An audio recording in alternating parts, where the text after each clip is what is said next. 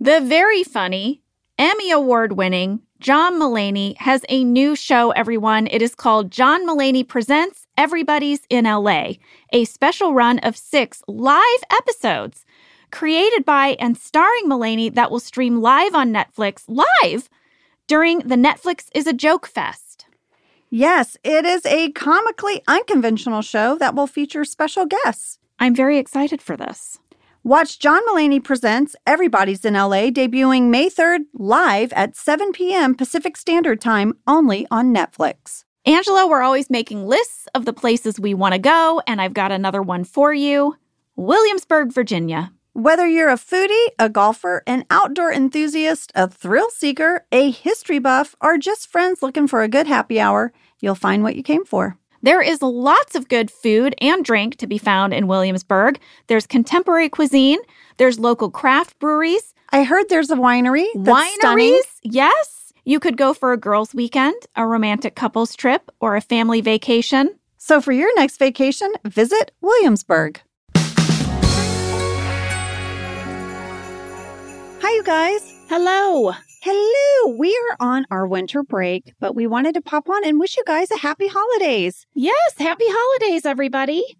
And Jenna, What? I have a little bit of a Christmas craft brag. Are you saying brag or bag? Do you have a Christmas craft bag or Oh, okay. First of all, listen, maybe I should have picked a better choice of words. It's kind of hard to say. A Christmas crafting brag. I have something to brag about in the crafting world that is Christmas. Oh, begin brag. Please begin brag. My Christmas craft brag. I made a wreath for my front door. Of course you did. Lady, it was so fun. It wasn't that hard. I got some old cardboard Mm-hmm. and I cut like into a circle and then I wrapped ribbon around it. And then I got some of our older ornaments. You know, you have some sad ornaments that you've held on to, but you don't want to get rid of them. Well, I glued them all in a circle and I made a wreath. It kind of looks like a third grader did it, but you know what? The kids love it. And I hung it on the front door. That is adorable. Thank you. You know, my secret wish is to have a really mediocre crafting show. like anyone, anyone who's like, I can't do that. Martha Stewart, you're crazy. I'm going to go over to crappy crafting with Kinsey. I imagine you like you've got your glass of rosé and your glue gun. Uh-huh. Yeah. And you're doing like this amazing kind of like half-assed crafting job. Oh no, it's fully half-assed. Am I it's getting it fully right? half-assed. I just want friends to come over and drink wine and do crappy crafting. That's my show. Um, we're starting this show in the new year. 100%. Look for it on YouTube, Crappy Crafting with Kinsey. I'm there. Well, listen, lady, this makes sense because we actually come from a very long line of crafters. Your mom is amazing. I mean, we've talked about her quilting. She's incredible, but every year she sends me something homemade that she's made. Yes, she makes homemade Christmas ornaments. She makes these little Christmas trees out of recycled denim. She's super crafty. She's not, she is not crappy crafty. She's super good crafty. Well, and then we've talked about how my dad is an amazing builder. And Yeah. this year, out of wood, he made a little sunny cat wearing a Santa hat. You're kidding me. No, I'm not kidding you. Oh, and he come made a on. Christmas tree out of wine corks. Oh, My dad and your mom need to start an Etsy store. they do. And they also need to be guests on crappy crafting. Well, listen, let's get to this week's episode. It is one of our very favorites. It's season two Christmas party. Yes. And we thought, you know, for some of you guys who are new to the podcast, this was one of our favorite episodes. It's got everything it's got the party planning committee, Yankee Swap, and of course, the teapot. I do talk a lot about the teapot, don't I? You do. Well, you guys have a wonderful holiday. We are, you know, crafting and drinking wine and eating in sweatpants. That's right. And we will see you in the new year. But let's get to it. Christmas party. Let's do it. I'm Jenna Fisher. And I'm Angela Kinsey. We were on The Office together. And we're best friends. And now we're doing the Ultimate Office Rewatch podcast just for you. each week we will break down an episode of The Office and give exclusive behind the scenes stories that only two people who were there can tell you. We're The Office Ladies. Hi, everyone. Ho, ho, ho. This is a big episode. It's the Christmas episode. It's the Christmas episode, the very first Christmas episode of The Office, season two, episode 10. You know, it's not, we call it the Christmas episode. Yeah, we Or do. Christmas episode, but it is technically called Christmas Party. What? Yeah, that's the name of this episode. I don't Christmas believe Party. you. I don't believe you. No, I'm kidding. We did. We call it we call it the Christmas episode. We call it the Christmas episode. Yeah. Even though there were many more, this is the Christmas episode. I have so much to say. I have 12 typed pages today. it 12. looks like you're holding like a mini phone book. I feel like I'm holding a one act play Mm-hmm. or something. It's very large. And when I came in today, I will share that I refused to speak to anyone because I said I was saving it for the mic. And I'm saving it for the mic. She did. I tried to make small talk with her, and she's No. like, "I'm saving it for the mic." I was like, "Okay, lady, you do you." I just, I just gonna tell you, I liked your hair. I uh, you you got little pigtails today and they're real cute. I have plaits. What are plaits? That's what they say in the UK. They're like, "Oh, look at your plaits." Oh yeah, they also call bangs fringe. I know. I like it. Yeah. I don't know if you noticed my side of the table. Totally filled with note cards. By my side of the table, you guys, I've made a buffet of note cards. Like, I actually have to be aware, like Sam is saying, to stay in front of the microphone because I have so many cards. I keep, s- I'm gonna have to slide back and forth Yeah. down my buffet of cards. You love a buffet. I love a buffet, even baby. if it's note cards. Give me that Vegas buffet. All right, Christmas Party, written by Mike Shore and directed by Charles McDougall. Here's a synopsis. It's Christmas at Dunder Mifflin. Today is the day of the office holiday party. The group originally plans to have a secret Santa gift exchange, but when Michael doesn't like his gift, he turns it into a Yankee swap. This causes a multitude of confusion and hurt feelings, and Michael's solution is then to go out and buy booze which is against company rules, and to try to get the party back on track. 15 bottles of vodka. That'll So do much. it. Fast fact number one as I've already said, it's our very first Christmas episode, but we filmed it nowhere near Christmas. No, you never do because No. you have to stay ahead. So Yeah. you're always, it's like Christmas in July kind of thing. Well, we had a fan question from Sarah McGreen Did U.S. cast members ever have Christmas parties or do a Yankee swap? And if so, what was the best, funniest gift someone brought? A lot of people also asked if we exchanged gifts as a cast. Not at the holidays. We would do what's called a wrap gift, which happens at the end of the season. And we would usually finish filming our seasons in like what, April? Yep. And then the cast would get together and we'd pool our money and we would buy the crew. Every member of the crew would get a gift from the cast. And then sometimes cast members would give each other wrap gifts. Little individual gifts. Yeah. I did host a Yankee Swap Christmas party, and I did it every year for a few years. And I actually want to bring it back. I took a few years off because just, you know, life, kids, and, you know, stuff like that. Yeah. But I hosted a Yankee Swap party every year. And Oh, yes, you did. and it was a big party and everyone would come and it got so rowdy. yeah. My favorite person to have at a Yankee swap party Yes. is Oscar Nunez. I was going to say Oscar. Oscar. He makes up chance. Like like I remember one of the gifts was like a really lusciously thick fake ponytail uh huh. that you ended I, up I getting. took that home. yeah, I and took home Oscar, the fake ponytail. Like started chance like ponytail, pony. I mean, they're not really creative chance, but you'd be surprised how much they catch on. I remember one year Lee brought a small hand axe. That thing was Super the hot popular. trade. Yes. I want to put it out there, guys. If you're going to a Yankee swap, consider bringing a small axe, Didn't the next year Lee brought a brand new water hose? a garden hose. A garden hose. That was also a hot item. Really popular. Um, Just Um, like practical household items that maybe you need, but you haven't been buying yourself. well, the next Yankee swap party I have, I'm actually going to include the kids because those were adult Oh, only. yeah. And I want to do a family Yankee swap, Okay. like and invite the kids are such at the age where they're really getting into it. Oh, we yeah. went to one last year. But I want you to know, Jennifer, all the people that used to come. So at the end of the night, there would be these crap gifts that people would not want. And a friend of mine would, um, unbeknownst to me, hide them around my house. I remember this. And I would find them months later, like, because he really hid them. Yeah. Like, up, like, sort of on a top shelf by like the spare batteries would be like a weird porcelain clown, yeah. you know?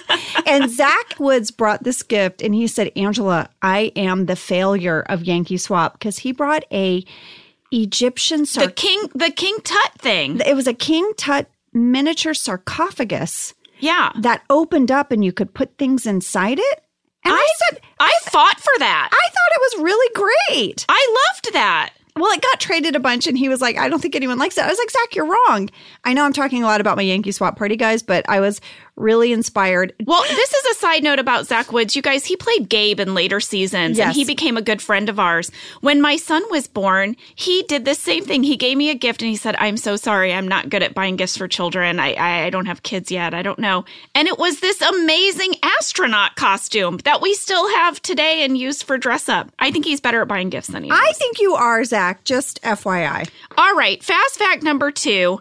This episode was directed by Charles McDougall. Oh, guys, do we have stories about Charles McDougall? I mean, First of all, he was British. Yes. He's Oh, British. Jenna, don't do your I'm bringing accent. out the accent, guys. I did my spin bike and now I'm speaking like a Brit. oh, Um, He had directed before us the HBO series Rome, which, if anyone saw it, is about the Roman Empire and the killing of Julius Caesar. it is epic. It's also They- brutal. it's brutal. It- they shot in Malta. There was chariots and horses Yeah. and people getting impaled. Yes. And so he went from that to our quiet little Dunder Mifflin office, a little Christmas party. Hello, Christmas party. And you guys, the directors that had directed us prior to him were Ken Quapis, who might be the quietest human on the planet. Correct. He says, you know, when he wants to start a scene, he just says, uh, go ahead. And when he gives a note, he'll say, Jenna, um, you know what? No, just go ahead. Yeah. That's Ken Quapis. Yeah. You all heard Paul Feig. Paul Feig is like, hey, hey, gang, how's it going? Hey, we're going to have fun today. Okay, action. Yeah. Charles McDougall rolls in. We're all sitting at our desks. Quietly about to start the first scene. And he goes, Wait, brace yourself. Brace yourself. He brace goes. yourself. Actors, action! Yes. We, I thought Phyllis peed herself a little. I I She- tinkled. I I- tinkled. I mean, I, I was terrified. I jumped straight up. He was like, "Ah, action! I Uh, was "Oh we- we were like, my "What's happening?" What's happening? Is Tom Cruise busting through the ceiling I- any minute? I'm telling you, that first day, the first moment of every scene, we all looked like deer in headlights. We would and then flinch. We would flinch, and then we would go into scene. But then, you guys, we just grew to love this guy. Oh, he would say things like, "We'd be working on a scene, and he'd be like, all right, you know, let's go again. Actors, nearly there, yes. nearly there." Um, And then he I, one time he one time said he said, "All right, everyone, that was good for cameras, actors, better this time." yeah, We're like, oh, okay. and then as We'll we try to be better this time. as we got into the episode more and the party started, he would walk up to me and he'd be like, Angela, remember, you're really pissed. You're really pissed now. And he sort of, and I'm going to get into it. It's on a, it's on like four or five note cards, but he sort of highlighted the level of, I called it Angela's pissed offness. Yeah. And it, it had like, it was like building to a crescendo. And so towards the end, he would just yell before a big take in the party. He'd be like, All right, everyone happy, Angela pissed, and action. Yes. Yes. It was amazing. It was amazing.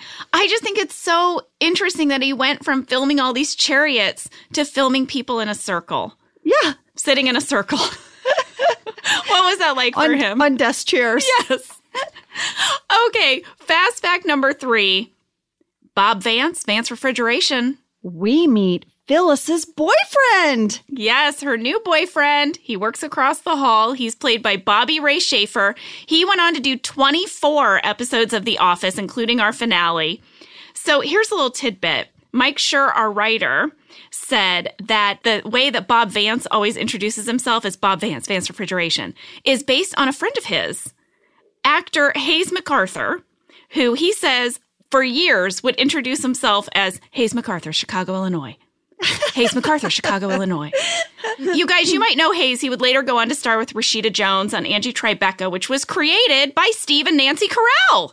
Small world. Small world. But I feel comfortable sharing that story about Hayes because uh, I know him as well. And Mike said it on the DVD commentary. So he shared that with us on set. But since he put it out there, I was like, well, Mike, you already said it. So I'm going to share it here. Yeah. Well, you know what? I think that some people do that. I mean, I know in my hometown, you know, I'm from a very small town in Texas. Uh-huh. And there are people in my town that we, no one ever says just their first name. I don't know why, but my mom's really good friend, her first name is Sue and her last name is Dean.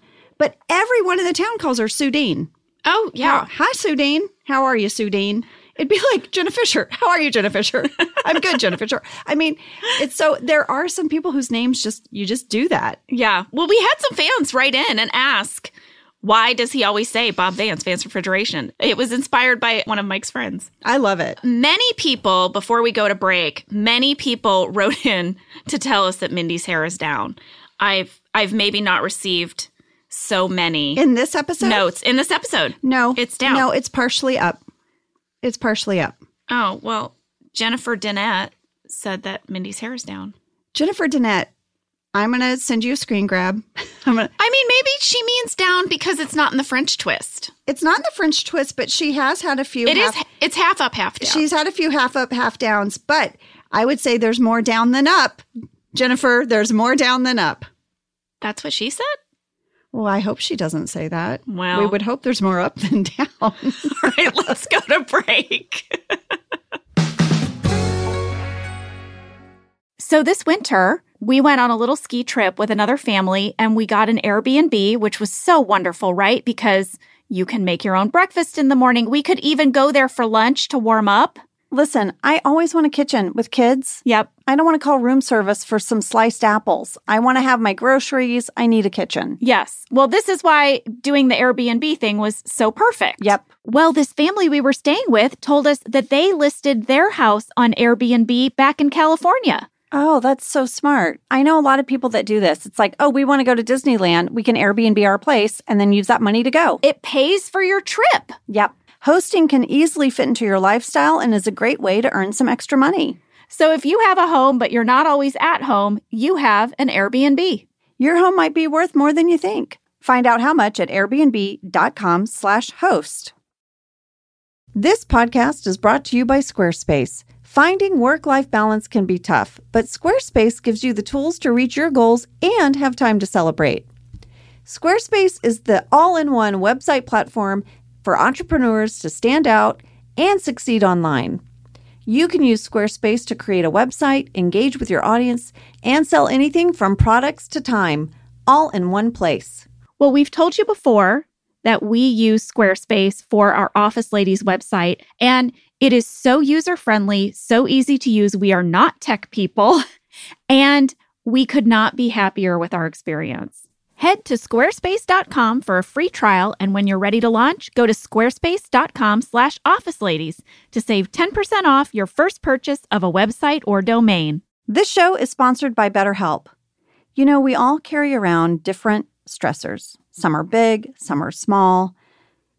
I know I keep mine kind of bottled up, and it can start to affect us. Well, therapy is a safe place to get things off your chest and figure out how to work through whatever is weighing you down.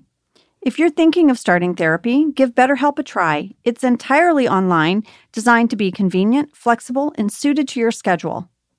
Just fill out a brief questionnaire to get matched with a licensed therapist and switch therapists anytime for no additional charge.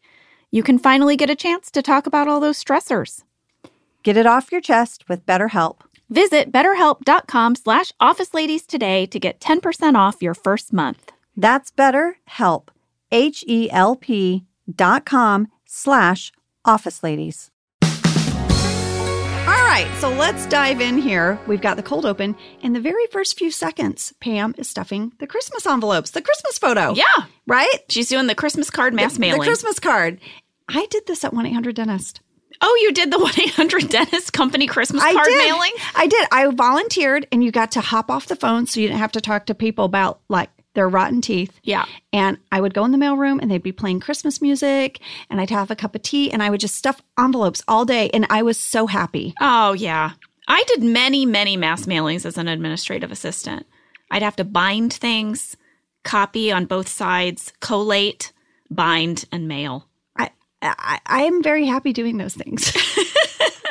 okay. But the photo was Yeah. our cast photo that we took, our Christmas photo. It was not our Christmas photo. What? Oh, yeah. It was. I listen, I maybe got a little too obsessed with it, but I thought I recognized it. I it screen grabbed it. Me too. It's our season one publicity photo from the pilot. Oh You're right. Because I'm sitting in the front. Oh my gosh. And we're you're- not wearing any Christmas stuff. Oh, Jenna, good catch. I I totally just thought it was our Christmas picture. Well, we had a fan question from Pazuki. Did anyone keep a copy of the holiday card Pam is stuffing into the envelopes at the beginning? Well, I don't have a copy of the card, but I have a copy of that picture hanging in my office. And I examined it against the card that Pam is putting into the envelopes. Well, remember in the pilot, Who's my detective? Henriette, thank you so much, CSI office ladies. Henriette is in that photo. Henriette is in the photo on my wall because she was in the pilot. They photoshopped Kate's head onto Henriette's body for the picture I'm stuffing into the envelope in I this really want episode. that card. Dang it. Yeah, because I can see it's Henriette's hand on her hip in the sweater that's hanging in my office, but Kate's face. Way to go, Jenna. So far, we've covered one second of the episode. That happens in the first one to three seconds. The next thing that happens is that Michael and Dwight enter with the tree, and it's really way too big. It's way too big. It goes through the ceiling. I feel like this is a little nod to Christmas Vacation, yes. you know, with Chevy Chase and that enormous tree. Yes. Well, do you remember when we were on set about three or four times when they pushed it up, the ceiling tile actually fell down and would fall on Steve's head. And then they'd have to brush him off with a little brush and Mm-hmm. There fix was his hair. Little pieces of white, sort of like particle looking stuff all over the ground because Yeah. the ceiling kept busting apart. Yeah. I loved that Kevin cuts the top of the Christmas tree with a paper trimmer. Yeah. I just thought that was such a nice touch. Well, it makes sense. It's what we'd have. That's what we would have. yeah. Okay, I did kind of an Angela thing. What's that? Did I- you drink rosé during the day? I did not, but I did. I I wrote down everybody's Christmas outfits. I love this. So did I. You did? okay? Let's do it. Let's do okay. it. All right. I noticed that Michael has a Christmas tie. Yes, he does. It has a Santa on it and some snowmen. Go. Christmas tie, Kevin. Yes, snowmen. Wintry scene. All right. You and I both only have a Christmas pin and Christmas earrings. You have Christmas ornament earrings. I have Christmas stocking earrings, and we both have a version of a Santa Claus pin. Interesting. We're dressed kind of similar. Very similarly. What's that about? I don't know, but Phyllis has a full Christmas blouse and vest. I love her Christmas vest. My sister's a school teacher and she does that. Like at Christmas time, she wears all these Christmas sweaters and vests. you know I love this stuff. I've got all of it. My mom back in St. Louis, Missouri, every year she goes to the local art fairs and craft fairs and she sends me Christmas hoodies, Christmas vests, Christmas pajamas, Christmas everything. I mean, those earrings could have been yours because you've come to my house at Christmas and you always have on Christmas jewelry. I'll tell you right now, I would never show up at a Christmas party in only Christmas earrings and a I Christmas know. pin. I, mean, that is I, I know. I I go all out. You go all out. Oh, Oscar has a Christmas tie. Oscar has a Christmas tie. Stanley has a red tie. So I guess that's his his attempt. Very Stanley. That's as far as he would go. I I'm actually surprised he went that far. No. for no. Stanley. I know. Also, Meredith has a crazy Christmas sweater. Mm-hmm. Yeah. See, if it were me, I would be Meredith or Phyllis showing up to your party, full, full, full outfit. I know. I've seen how you All come to my cheer. party. I love it. All right. Okay. So in this scene that's coming up, Jim reveals that he got Pam in Secret Santa. He does. Can I listen, Jim fans? You're probably not going to like me for saying this, but at two minutes, two seconds in his talking head, he says he wants, you know, he got Pam for Secret Santa and he said because Pam wants a teapot so she can make tea at her desk. Yeah. And I wrote WTF. Who makes tea at their desk? She would go in the kitchen. What is she going to do? Go to the kitchen, put the hot water in the teapot, carry it back to her desk, pour herself a cup of tea at her desk. She's going to Exactly. she's going to carry that teapot from the kitchen. What part of this is confusing you? I think is ridiculous. Okay. Here's her other option. Okay. Yeah. She goes into the kitchen. Yeah. Oh, I see the breakdown. I see how your brain is tracking it and why it doesn't make sense. And also because I know you and you just put the tea bag right into the cup, which is a totally acceptable I way know to make some it. people let it let it seep. Steep. Steep. Steep. With a T. Let it seep on in there. You leave it in your pot. That's right. I said that the scene could be called something else. What could it be called? Instead of what's inside the teapot, it could be called Jim's Got It Bad Oh, because he saved two sauce packets from a few years ago. yeah. That's someone who has got it really bad. I, I, yeah, yeah. I feel like that could have been written a little differently, where Jim could have said, "A couple of years ago, Pam did this thing with the hot sauce, and therefore I am putting a packet of hot sauce in there." The fact that he saved the two packets of hot sauce, for years. For years. Yeah. He's- he loves you. He loves you. Okay, he go definitely on. does. All right. I- Well, all I, right. do have a lot to say about the teapot. So I'm not- first of yeah. all, Phil Shea offered me a variety of teapots before we started shooting, in many colors, and I picked the teal. I love it. Yeah, I don't know. A little pop of color. The writers also said that picking what this gift would be, the fact that it would be a teapot, provided a major challenge because they needed a gift that could hide other gifts, that was really personal, and that would be very stressful when Dwight takes it away from Pam. It could only cost $20, and it had to be something that Dwight really wanted.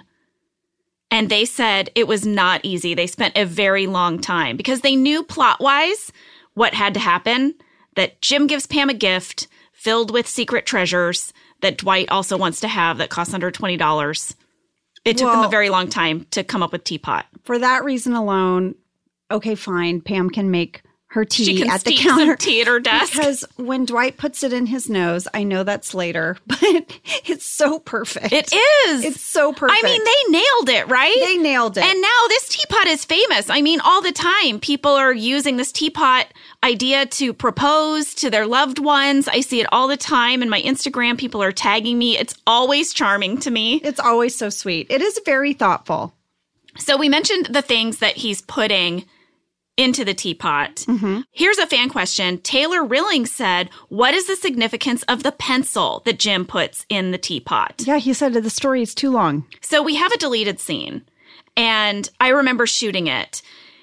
What Pam says when she picks up the pencil is she says, Oh my gosh, this is the pencil I threw at you during mini golf. What?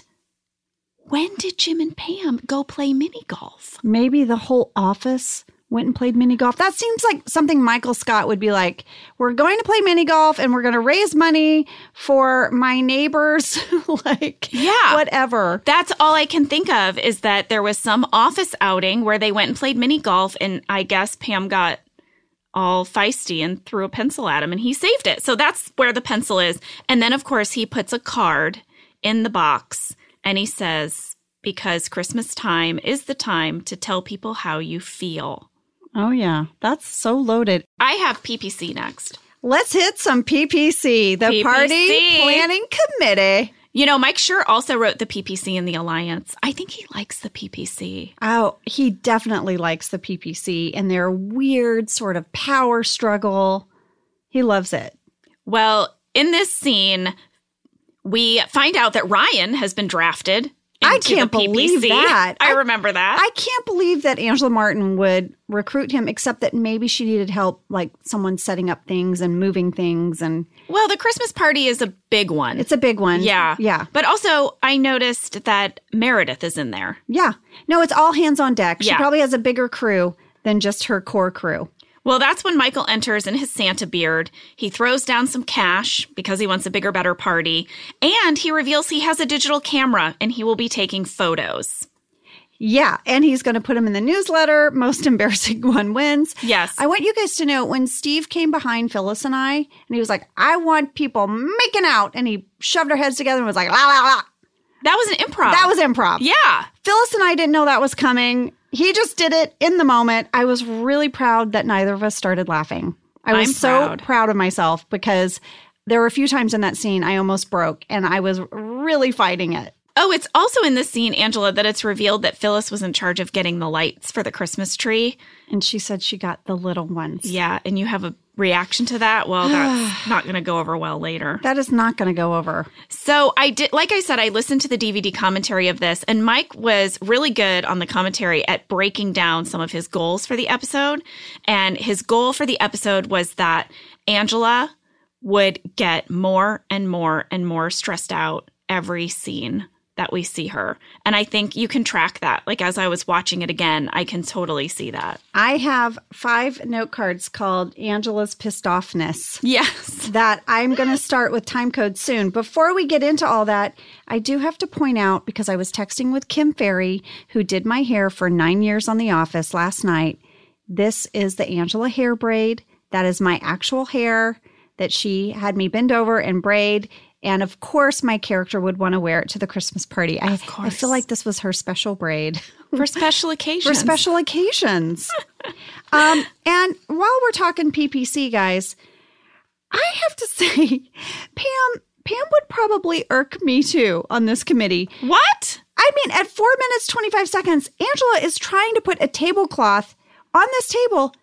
Pam is just staring at her, doing nothing, not trying to grab for the tablecloth, help her spread it out, anything. And Angela just looks at her and is just like, Will you help me? When I saw that scene, I found it so satisfying. It's her little bit of defiance against your just, crazy controlling. yes, yes, just your everything that's coming at her. And, you know, I told you I go back and I read my journals. Mm-hmm. and I had written and and I also have these old blogs and I had written in one of my old blogs that um filming the scene where I don't help you put the tablecloth on was one of my favorites of the whole episode. It's such like passive aggressive defiance. I loved it. I loved it. well, Jenna, I went and found my MySpace blogs. So they're not online anymore. I, I don't know why, but I so but I guess before I had printed them out at some point. Smart. So now I'm going to start going to them for each episode, and I did for this one, but I'll save it for a bit because it's it happens later in the episode. Okay, great. Fan question from small actor in a pea coat. Who kept the camera with all of the pictures that Michael took? NBC, Yeah, they were property of NBC and they had them up on their website for a while. But guess what? You can still find them. Yes. Jenna and I were texting last night. We both found them over at officetally.com. Yeah. So you can see all those pictures that he was really taking pictures. Yeah, and they're really like not centered and like No. people's heads are cut off. It's as if he just went around clicking away, but there's some real gems in there. I know. Six minutes, 54 seconds. Michael really, really shows what he thinks about Christmas, which is a gift should say, I love you this many dollars worth. Yeah. Oh, this is not going to go well. Well, speaking of gifts, uh, we have a scene where Toby reveals what he got Angela in Secret Santa, Mm-hmm. and it is the Jazz Baby poster. Yeah. I have that poster, guys. You have it? That I- was one of my questions from Chris Cordova. He wants to know Did you keep the baby poster? well, there was about 20 of them. They Yeah. had made a bunch. One hung by my desk for years. yes. Yeah. So we got to see it every day. Um, and I have one. It's rolled up in a little poster thingy. Now, do you know the story behind that picture? Because I traded some text messages with Phil Shea. Mm-hmm. So Phil Shea had to make that poster. He did not buy that poster. He put out a casting call for babies. And two babies were cast, Yes. baby actors. He said it was really hard to find tiny jazz instruments. he said that was really difficult. In fact, he he said, you know, Amazon didn't exist back then. You know, you couldn't just Google baby jazz instrument. Um, and they couldn't be fake looking, like they couldn't be like blue and pink. So he did eventually find them at a place called Hollywood Costumes. He was particularly proud of the tiny sunglasses that he found. This poster ends up coming back in conflict resolution. Like you said, it stayed up there, but then it comes back again. It comes back again. I would like to know the two babies that were in the poster. Oh, guys. Where are they today? If you are a baby In from the that Baby poster. Jazz poster, will you please write to us at officeladies at earwolf.com? One thing about that baby jazz poster, I remember Mike Schur telling me that they thought it was really funny that Angela would really enjoy babies dressed as adults. Okay, Where are we? Well, we're talking about the gifts, and Mike Schur actually said that the gifts were incredibly hard to manage because they start off as Secret Santa, so everybody had a person that they bought a specific gift for, and then you had to track the gifts as they went around in the Yankee swap.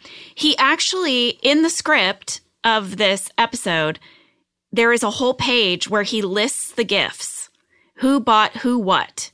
And he did this for Veda, our script supervisor. We haven't really talked about her, but Veda's job is to sit and watch every take that is filmed and make notes about everything that happens continuity wise. So, I mean, like really specific. So, like, if in a scene you take a drink of your tea on a certain line and then scratch your nose on another one, Veda writes it down so that you do it the same every time for editing purposes. Yeah, or Veda would come up to us and say, Angela, you were holding that pen in your left hand in the first take. And in the second take, you picked it up and held it in your right hand. So that's not going to match. So you need to pick which hand you're going to hold that pen in and do it in every take the same way. Yeah, because otherwise, when you edit it together, the pen is magically bouncing from hand to hand. Mm-hmm. So Mike was really worried about Veda in this episode. And so he made this list just for Veda. And I have it from Yay! the script. Oh, fantastic. Okay, so this is what everyone was intended to give. And we got a lot of fan questions about this. Like a lot of people wrote in and said, you know, eventually Michael's going to get the paintball lessons from Dwight, but Yeah. they're like, who did Dwight intend that to go to? So I have all the answers right here. Are you ready? Yeah. Okay. Dwight got Phyllis the paintball lessons and the pellets. that was his gift to Phyllis. Phyllis made Michael an oven mitt. Michael got Ryan an iPod.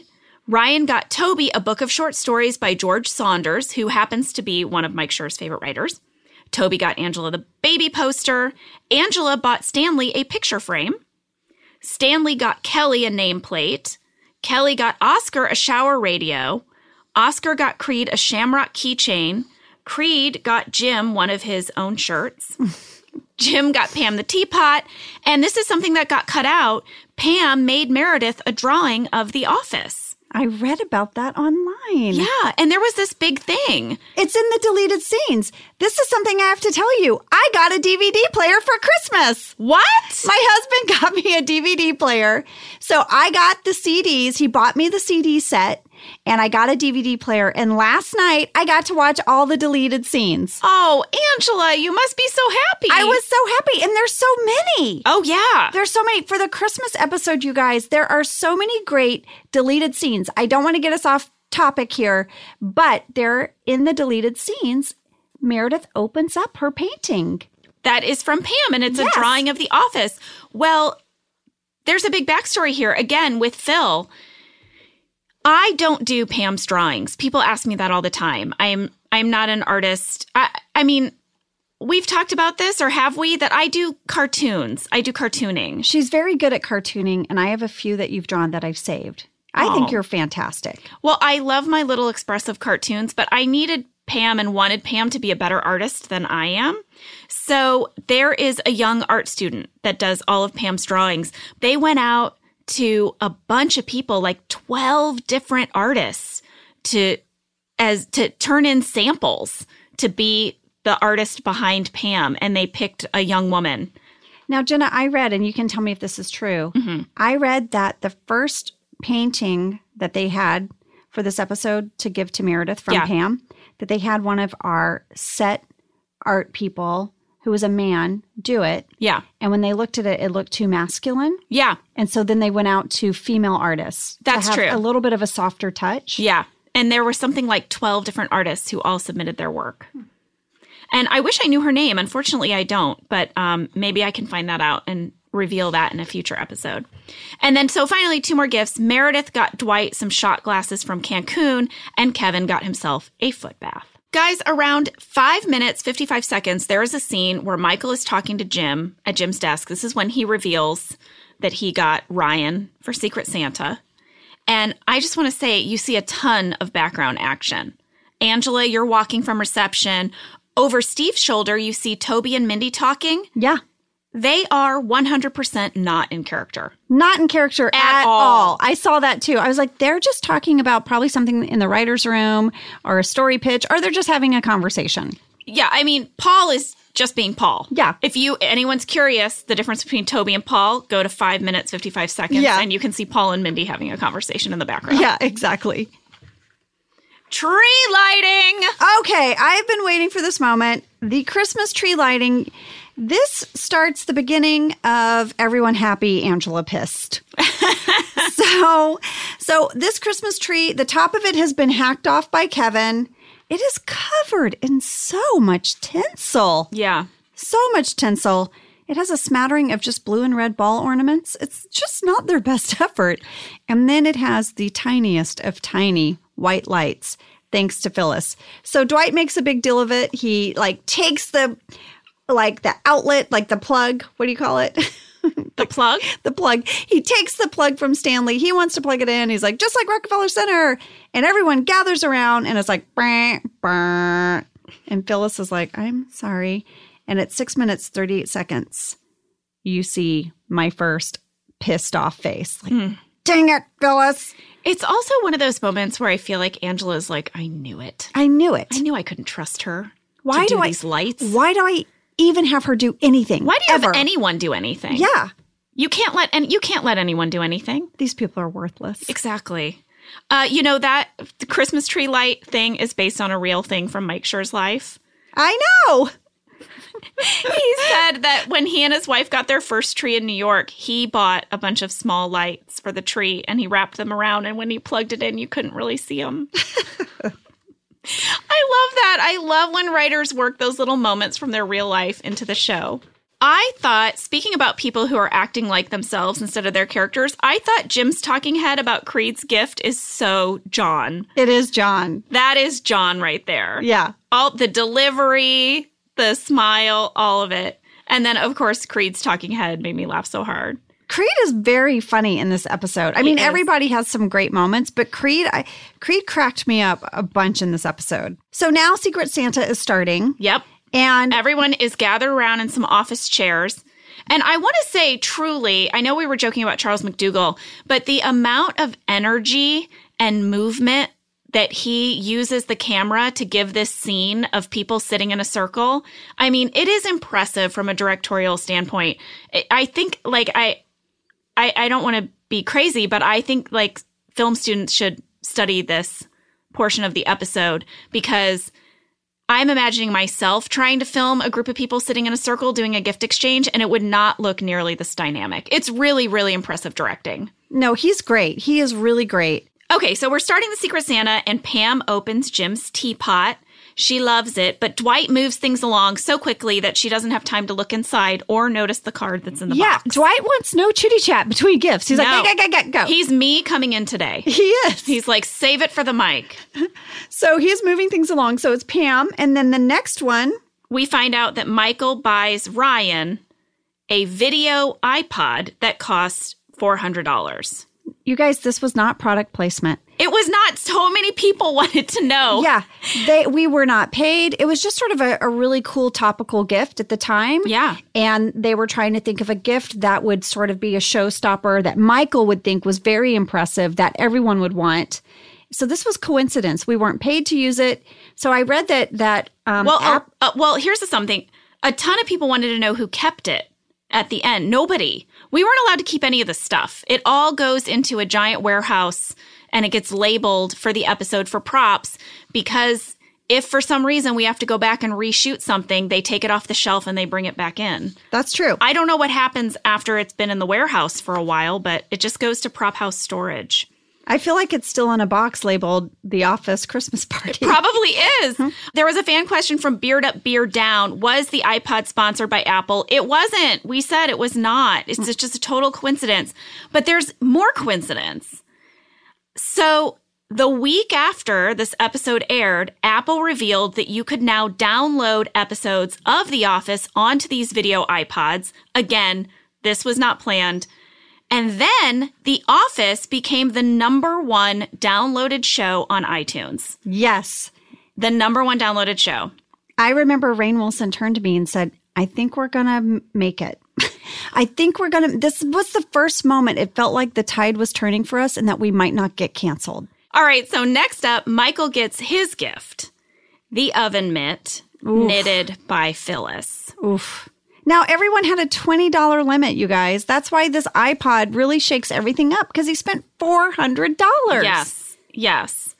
And he has his line where he says, I only, he says, out in the hallway, he's holding the mitt and he says, Do you know what this says? This says, I only care about you a homemade oven mitt's worth. He is such a child. He is such a bratty kid in this episode. Oh my gosh. Well, we had a fan question from Chelsea, Raconza, and Amanda, and many others actually, who actually knitted the oven mitt. Well, I asked Phyllis, she does not knit in real life. Although she told me that she knitted a scarf for her mom a couple of years ago, but she said that's it. She didn't, oh, just one scarf. I, I want you guys to know you know how we talk about what was at everyone's desk? So at Phyllis's desk, like sitting on the floor, sort of next to her desk for so many years, was a whole knitting basket. Do you remember? I It do had all the remember that. yarn and the knitting needles, and it sat there as if her character would ever do anything with it. But it was established there and it sat there. Well, Phil Shea told me he found a woman at a knitting store in Valley Village, California, and she knitted the oven mitt. Um, again, oven mitt knitter, if you're listening, please write us at officeladies at earwolf.com and we'll give you a shout out. You Yeah. knitted the famous mitt, I thought it looked like a great oven mitt and it had like the little, like uh, a. like the Teflon. Teflon-y thingy on the Yeah. one side. Yeah. So Ryan gets the iPod, and at eight minutes, 24 seconds is the next phase of Angela pissed offness. Okay. You see my face at the fact that Michael spent $400 Oh, when yes. the limit was 20. All of my instructions, I'm sure I sent out an email about Secret Santa and the rules. So one, Phyllis has ignored my request for bigger lights and got the tiny lights. Now two, Michael has spent $400 instead of the agreed upon $20. So we're ramping up. She's getting ticked off. I have no doubt that you sent a very detailed email about this to everyone with a follow up reminder. Which is why Kevin does not come forward when he gets himself because he would have had to tell me. He would have. Yeah. You know what? Um, I really relate to Angela on so many levels. Listen, Really do. there's on some levels you're way more Angela than I am. Oh, yeah. I mean, I would have generated two, three, four very detailed emails about the party, the plans. Mm-hmm. If I assigned someone to do lights for the tree and that's what I got, I would feel so pissed and let down. If people went over the $20 budget, you would have been furious Furious. because you would have been like, what's the point? Why like- even have that number? Is Angela wrong? no, I don't think she's wrong. She's just, you know, why is no one helping her? she's a by the book person. Why She can't is. people follow the rules? I agree. So at nine minutes, 39 seconds, she gets pissed off on a whole new level because, as you were saying, this is when Michael is really ticked off that he got the oven mitt and he switches the party. No more Secret Santa. He Yeah. says, now we're doing Yankee Swap. Yes. Yankee Swap slash White Elephant slash what was the other one he said? Nasty Christmas. Nasty Christmas. You know, there was actually a little debate about what do you call it? And people were like, well, I, we call it White Elephant. And someone else was like, we call it Yankee Swap. And I feel like the writers took that and put it in the episode. Yeah, I know it as Yankee Swap. What do you know it I as? knew it as White Elephant. Yeah. I think it's good they did that. I they do too. covered everybody. They covered everybody. But when I threw my Christmas party, I called it Yankee Swap just because I loved it so much. You know, here's something that I heard in the commentary, Angela, since we're talking about your character. I guess that you had a talking head in the fire.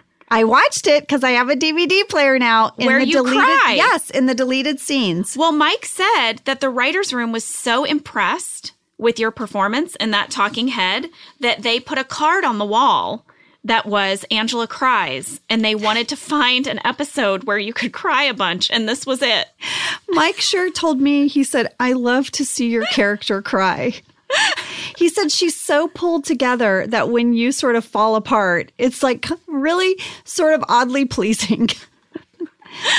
Oh, love it. I so, love it. So, yes, at nine minutes, 51 seconds, I have a talking head. And my character is really upset because she feels like Michael should have talked to the PPC first. Yeah. Well, they should have. And then I she mean, break- he should have. and then she breaks down. So she is she is really starting to spiral. And then when we cut back to the scene, she's still sobbing. I mean, she's not sobbing, but she's still crying. she's sullen. She's very sullen. okay, you know this famous line Yankee swap Yeah. from Michael. All right, Mike Sure. That's a written line that wasn't improvised that Steve would say Yankee swap. And M- Mike wrote in the script, in parentheses, crazy voice. and he he was like, I know Steve will do something great with that. And that was Steve's take on that. Because they would do that. They would sometimes put little pieces of direction in the script for us, and then we'd have to interpret it. Yeah. Guys, did you notice in this episode it is snowing outside? I loved this touch. I love that they Me kept too. cutting to the windows and there'd be snow. Do you remember how much fun it was to have the snow? We were so tickled We were by the snow. so excited. You guys remember we mostly just filmed inside and we never even saw outside or what was happening outside. Yeah. And so the fact that we had this extra element happening was so fun. We really did film inside in a windowless warehouse. All the windows were fake. They just had backdrops behind them. Yeah. So to see actual sunshine or snow or air was really exciting to us. I have a ton of facts about the snow. I don't know if anyone else will find it interesting, but I had written all about it uh, in one of my blogs slash journals. I'm living for this. I can't wait to hear about it. All I do right. have to pee. Oh, do you want me to give you some snow facts when we come back from the break?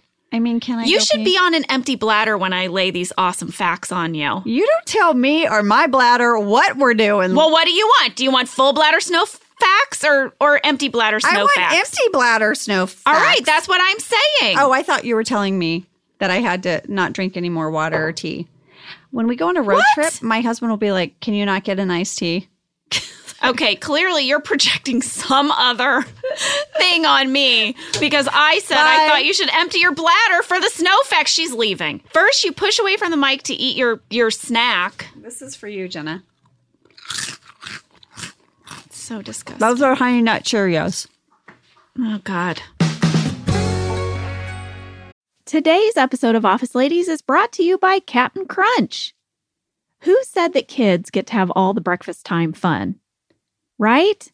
Break away from the ordinary with Captain Crunch and bring back the spirit of adventure to your mornings. You know, life can be stressful, but a tasty bowl of Captain Crunch is an escape from the morning monotony. Enjoy bold flavors like original Captain Crunch, crunch berries, of course, right? Oops All Berries, and peanut butter. Plus, the crunch you love is now available in cinnamon. Even in a sea of milk, the crunch of Captain Crunch is epic. Join the crew for your next breakfast time crunch venture by Captain Crunch's new Cinnamon Crunch, now at a retailer near you. And learn more at CaptainCrunch.com. When it comes to hiring, the best way to search for a candidate isn't to search at all. Don't search, match with Indeed. Indeed doesn't just help you hire faster. 93% of employers agree Indeed delivers the highest quality matches compared to other job sites, according to a recent Indeed survey. Ditch the busy work. Use Indeed to connect with candidates faster by scheduling, screening, and messaging. And Indeed's matching engine is constantly learning from your preferences, so the more you use Indeed, the better it gets. 23 hires were made on Indeed every minute, according to Indeed data worldwide. And listeners of this show will get a $75 sponsored job credit to get your jobs more visibility at Indeed.com slash Office Ladies. Just go to Indeed.com slash Office Ladies right now and support our show by saying you heard about Indeed on this podcast. Indeed.com slash office ladies. Terms and conditions apply. Need to hire? You need Indeed. Thank you for letting me have my bathroom break. I Yes. want to hear all about your snow. All right. I hope this isn't anticlimactic for people, but the company that came to make the snow is called Snow Business. I love that Snow Business. snow business. I remembered. I remembered that. It so tickled me. Okay, so here's how it works with fake snow. There's a guy from Snow Business. He shows up. Now, The snow that falls from the sky is different from the ground cover snow. The snow on the ground is snow. The snow that falls from the sky, I know because it falls on my character at the end, and it is not snow. It's not snow. It's soap. yes, you can get a choice. You can get a choice of cornstarch, plastic, or soap. And Greg watched a demonstration of all three and he picked soap. Well, when by accident a little piece of that might get in your mouth, Hmm. it tastes like soap. Because I shriek and a piece of it went in my mouth.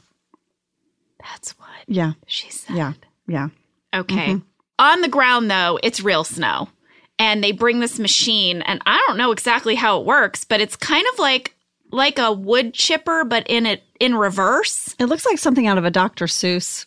it does. It really does, and it really s- blows snow. I guess that's what it looks like. It looks like a snowblower, but it generates snow. And then it just blows it all over the ground, all over the cars, and all that stuff. But guys, remember, this is like, we're shooting this in like October in Los Angeles, and it's hot in October. It stays warm here. Yeah. In the daytime, it's still in the mid 80s, 90s but it was night and so we had a little bit of time with it i mean it was still warm out Yeah, it was probably like in the high 60s. but yeah that sounds about right all But right yes, we were very excited to have snow. And Jenna, where where did you like my snow facts I feel a loved- little vulnerable about them now because we set them up so much i mean there was like a break and No, i'm in my head about it I like your snow facts. snow business that's cute I think snow business is really cute. All right. But let's go back to the gift exchange. This is when Kelly gets Angela's poster. But Angela, you do get to take it back. Okay, here's the thing. I wrote in my MySpace blog All about right. this moment, and I wrote that it was one of the hardest things for us to get through as a cast.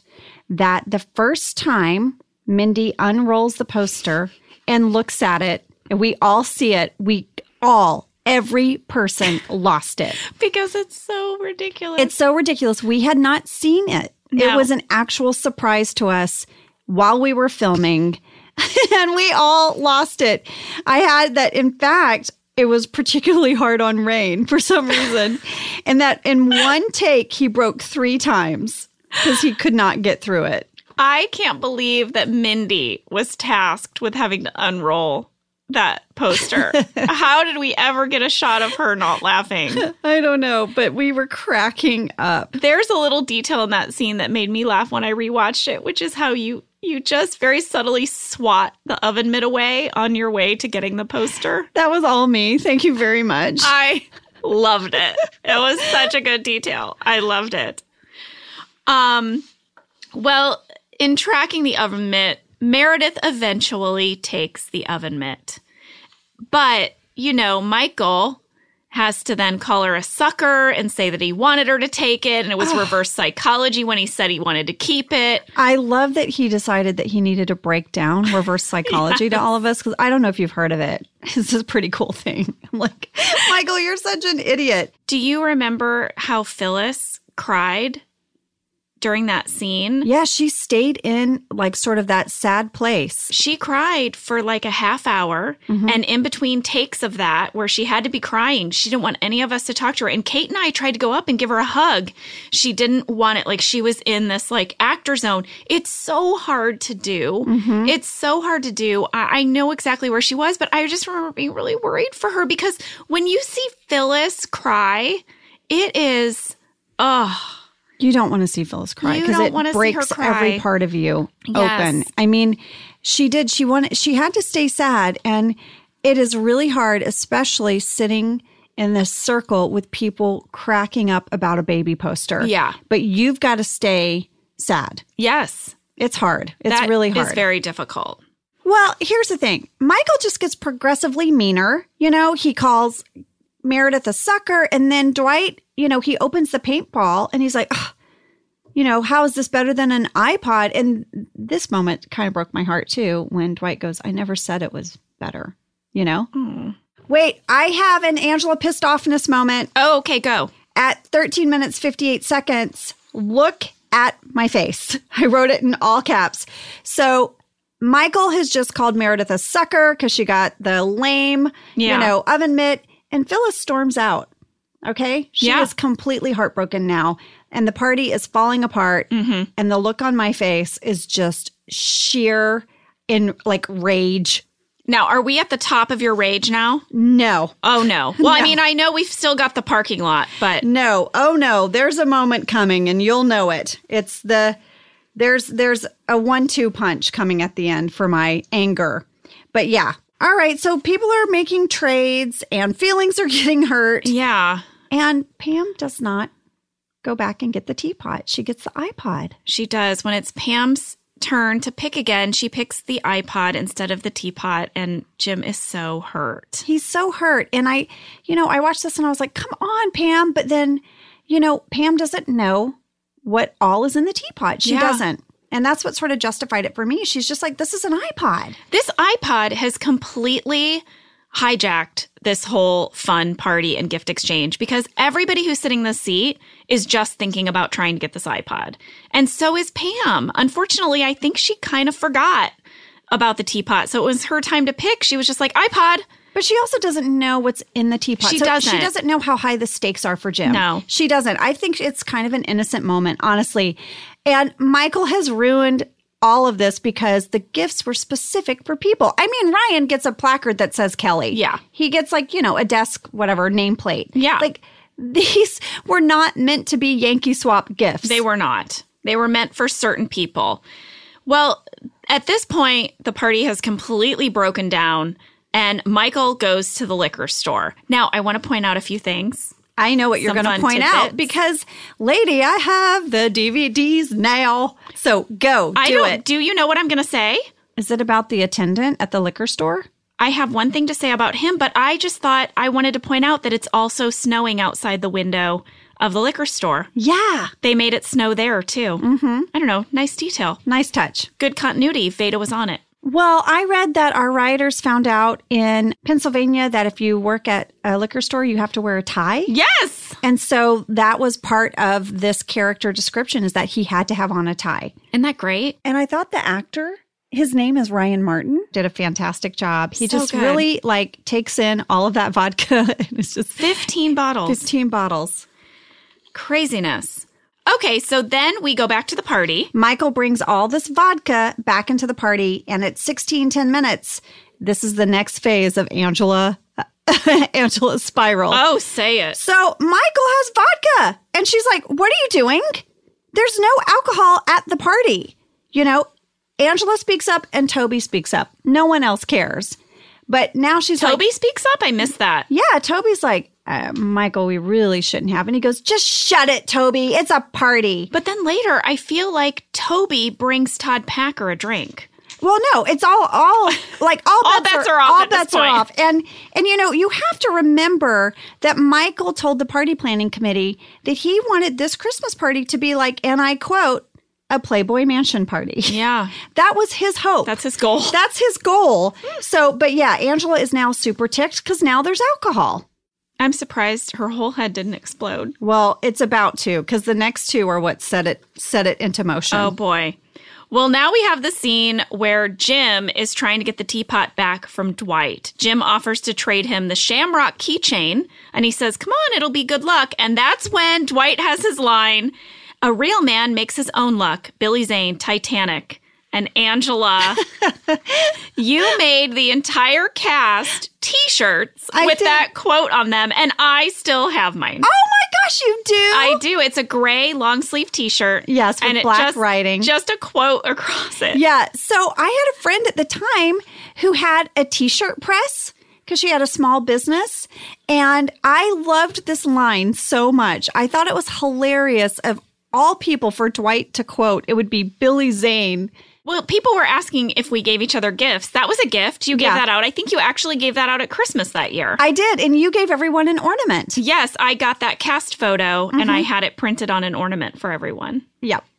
Aw. The idea that Dwight wants to keep the teapot in order to wash out his nasal passages with green tea is based on something that Greg Daniels has actually done. Like with a neti pot. Yeah, I mean, but I've never put green tea in a neti pot.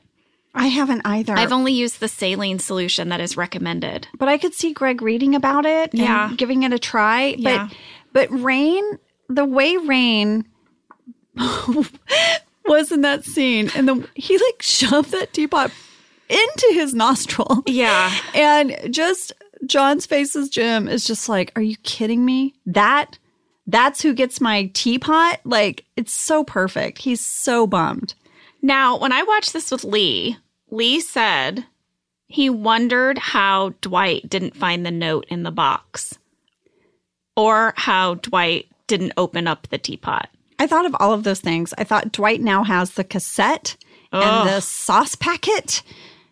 Yeah. I mean, so you have to sort of suspend belief, I guess, at that moment that that he took those out and just shoved them aside, like, hmm, what's this crap? And just sort of shoved them aside in the box. Well, also, I don't think Jim is trying to get the teapot back for Pam. I think he's just trying to get the teapot back for himself. He's just going to keep it now. That's what I think the motivation is there because Pam is over, you know, up at the desk with Roy looking through her new iPod. I think Jim just wants to get it back because I think there's things inside it that are embarrassing. Yes, exactly. But he's going to trade the keychain and he's just going to take that teapot home now. So Pam is up at reception and she's showing Roy her new iPod. He's now at the party. He wasn't there for Yankee Swap, but he's all excited because now he doesn't have to buy it for Pam for Christmas. He was going to buy her this iPod, he tells her, and now he doesn't have to. Or he's just going to get her a sweater.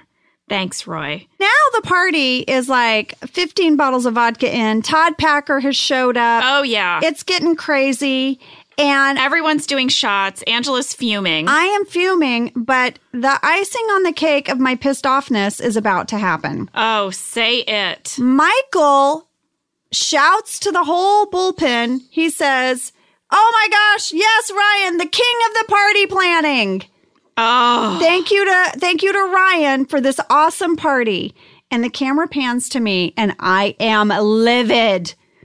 Ryan, the temp, the king of the party planning committee? Are you kidding me? yeah. Oh, that's it. She is pissed. Oh no.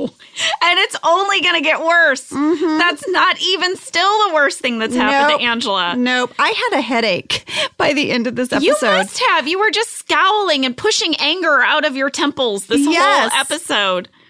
Um, you know when Todd Packer shows up and he has that line, "What's up, my nerds?" Okay, my nerds. that was an improv, sort of. In the script, what was written was, What's up, nerds? And he just gave it that extra special touch of, What's up, my nerds? I know. Well, that's also Dave Keckner. I mean, I, I think even the line when he's like, Packer need a drinky. Yeah. the line was probably like he was getting me a drink. Yeah. you know?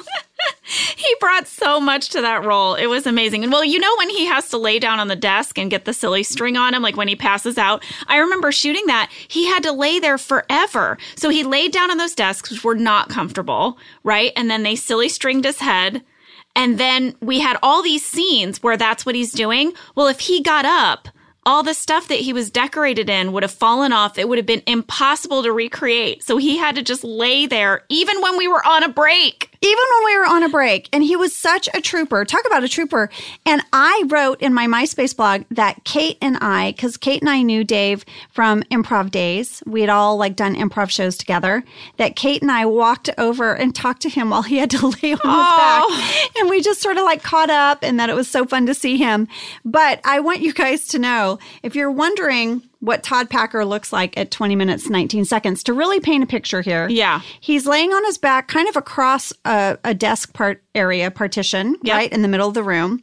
He has blue silly string on his head, Christmas lights around his torso, a Christmas garland around his torso, Dwight's desk nameplate on his stomach, and there's like a red empty solo cup, kind of just like in his like the crook of his arm. You and know, he had to lay like that with He- all those things on top of him. He passes out so quickly. It, you have to imagine he showed up already half drunk. You know he did. You know he did. You know he did.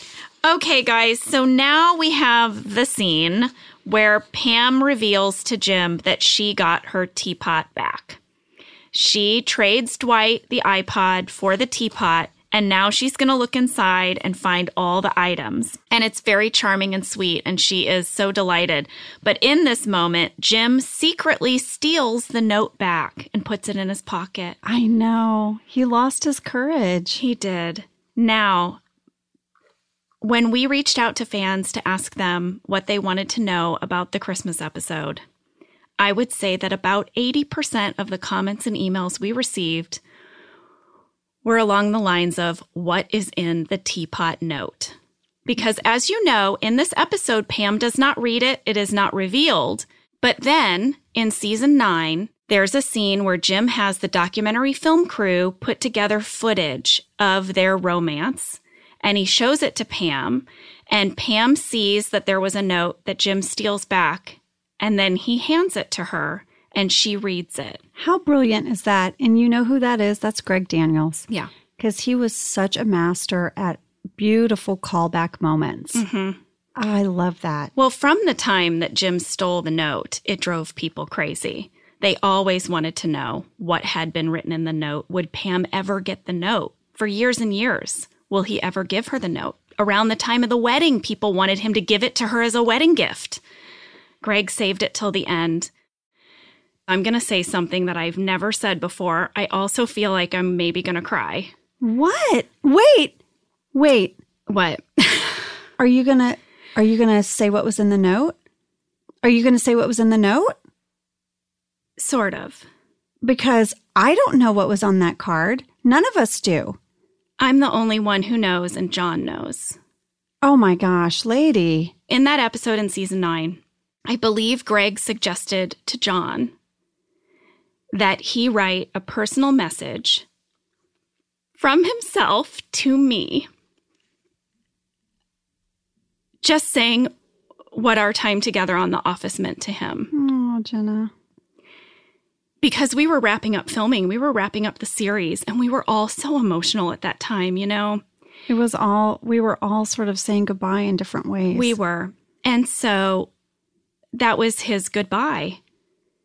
Very similar to when we filmed that scene with Steve, where I said goodbye to him at the airport, and Paul Feig told me, just run up and say goodbye to your friend Steve. Jeff Blitz said the same thing to me when I was in the car with Oscar.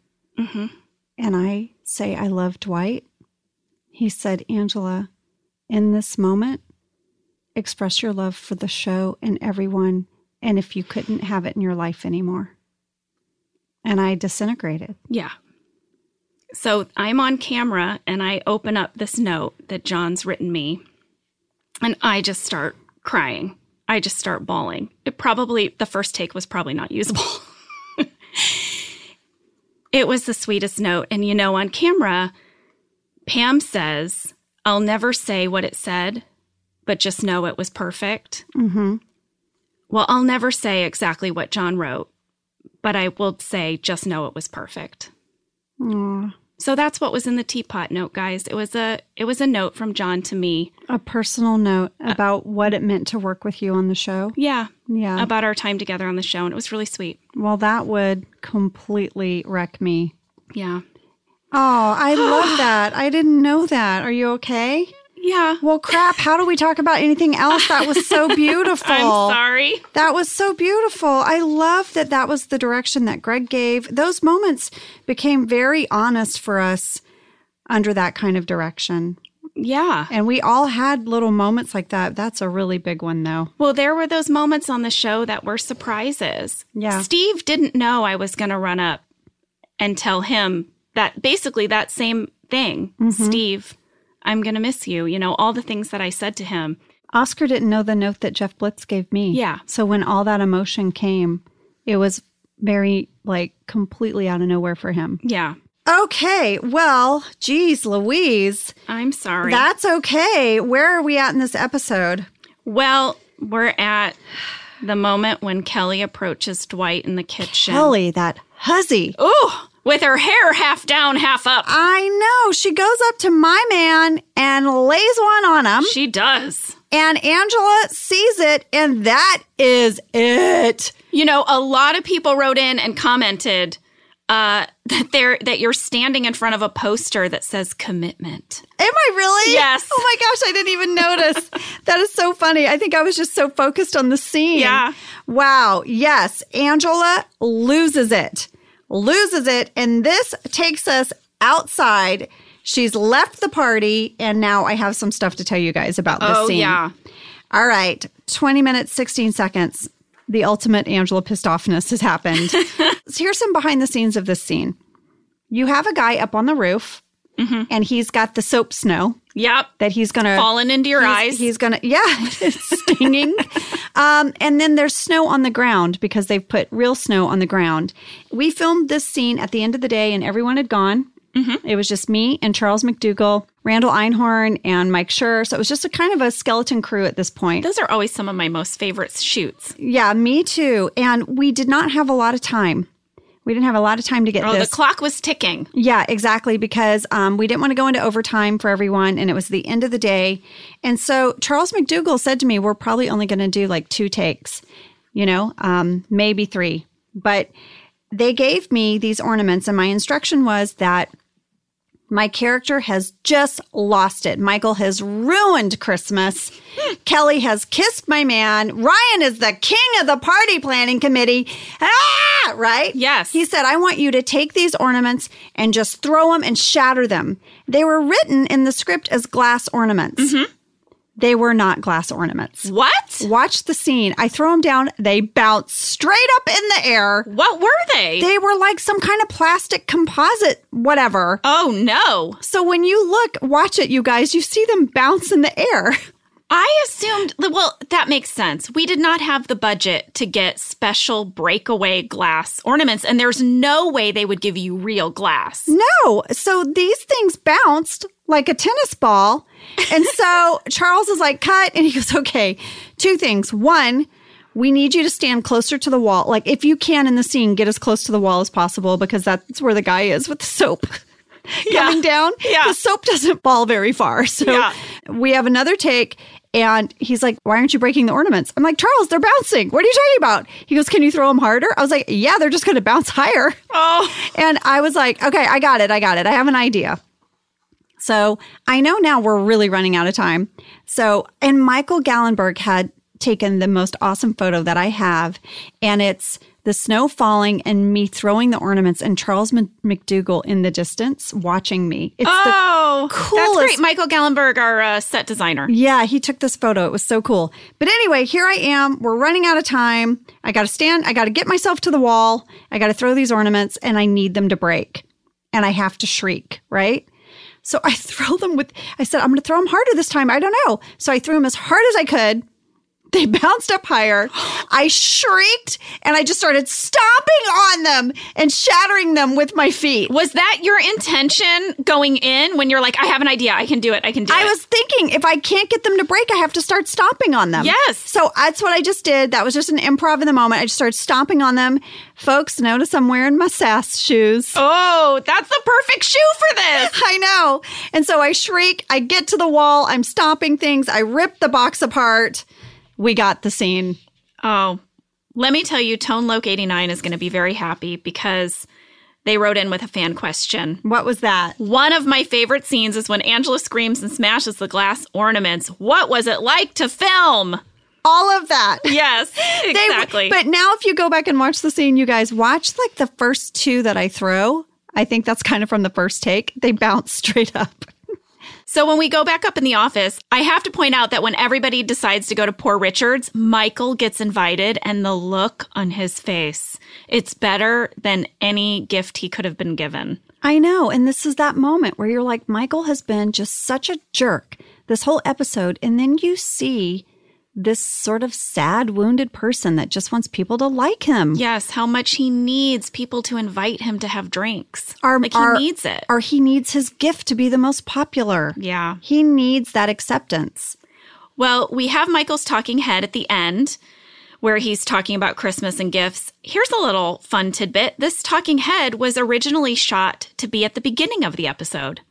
Oh, But when they were editing, they put it at the end because Greg wanted to do kind of a montage of scenes and of people leaving, of us out in the snow in the parking lot. And he was like, oh, wait, that talking head. That works perfectly. Because something that we couldn't do because of the documentary style, you couldn't do a montage with a song. No. You had montages were set to talking heads. And we have had a montage with song, but it's like the song playing in the car, Sure. something like that. It has to be sound that is uh, what do they call that? Like uh, like, a an live active- sound. A live sound. yeah, Yeah. something like that. Active sound.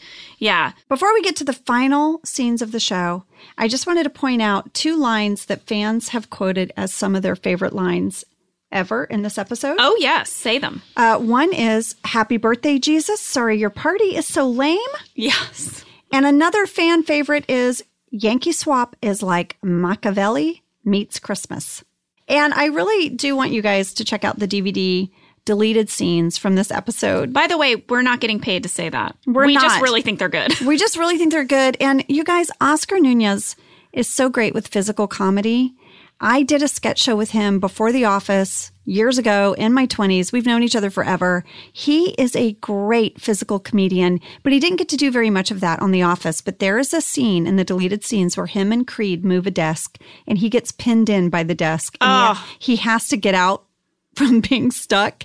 And it's really, really funny. I want to see that. And Phyllis reveals in a deleted scene for this episode how she met Bob.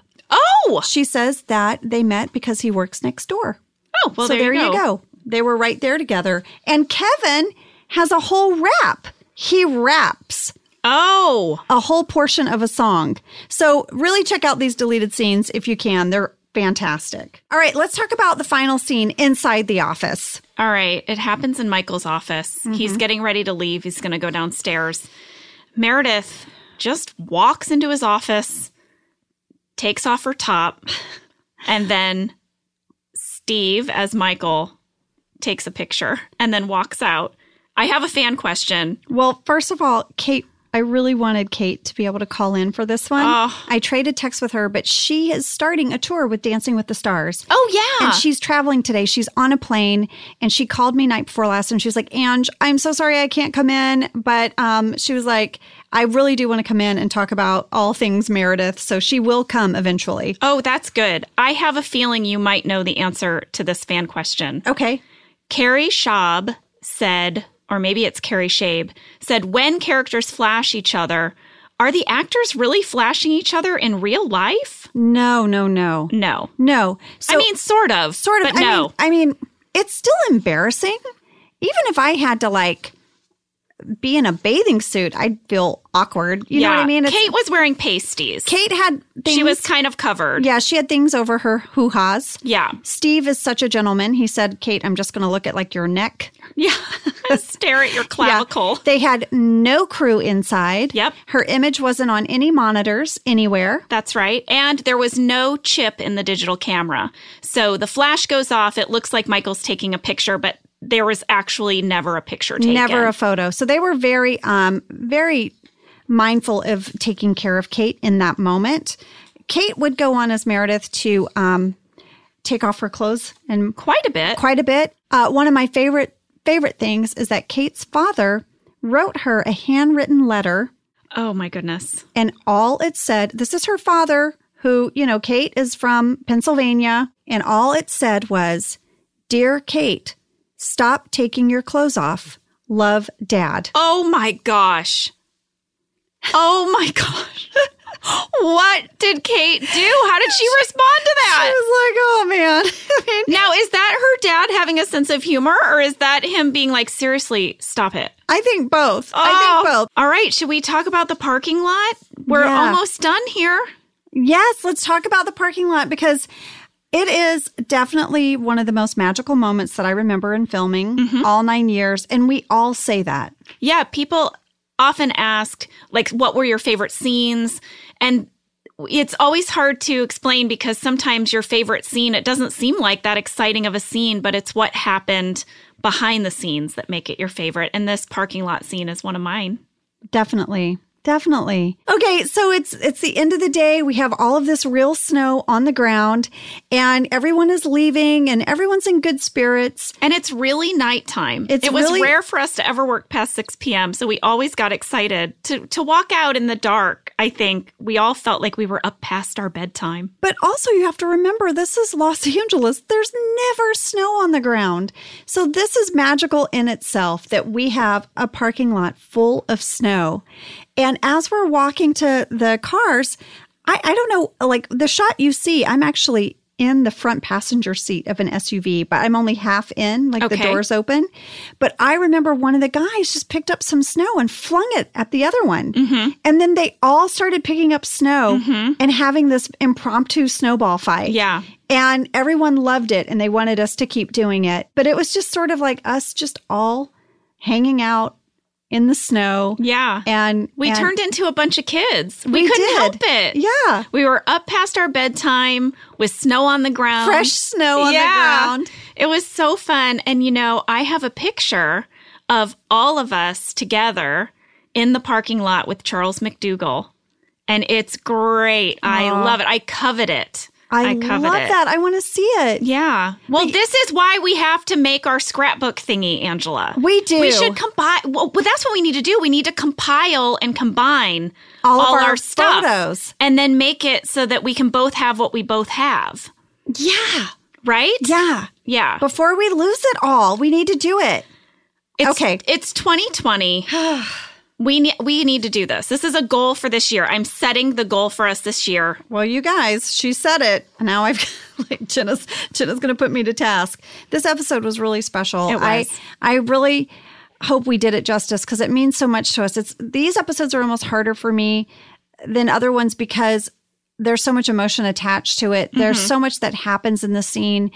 Not only like is it special to us personally, but it was like a big moment for our characters. Yeah. And just that moment at the end, that snowball fight, that is just a group of people who love each other, who are all getting to hang out. And we just happen to be on a TV show together. Yeah. It's just a really special moment. And I love that they let that be how it ended. And that's really how it felt when we left this show that we were just a bunch of friends who happened to be on a TV show together. Cuz we we were friends. And we are friends. Yeah, And we're family. we are. So next week, we've got another big episode, Ange. Huge episode. I mean, we listen. The rest of this season two is just going to be one momentous episode after the other. Next up is Booze Cruise with our special guest, creator of the American Office, Greg Daniels. Greg Daniels is going to be here. We are super excited. Yeah. We cannot wait to talk to him. Thank you, Greg, in advance. And Booze Cruise is a huge, huge episode. We'll see you next week. Bye. Thank you for listening to Office Ladies. Office Ladies is produced by Earwolf, Jenna Fisher, and Angela Kinsey. Our producer is Cody Fisher. Our sound engineer is Sam Kiefer. And our theme song is Rubber Tree by Creed Bratton. For ad-free versions of the show and our bonus episodes Candy Bag, go to StitcherPremium.com. For a free one month trial of Stitcher Premium, use code OFFICE.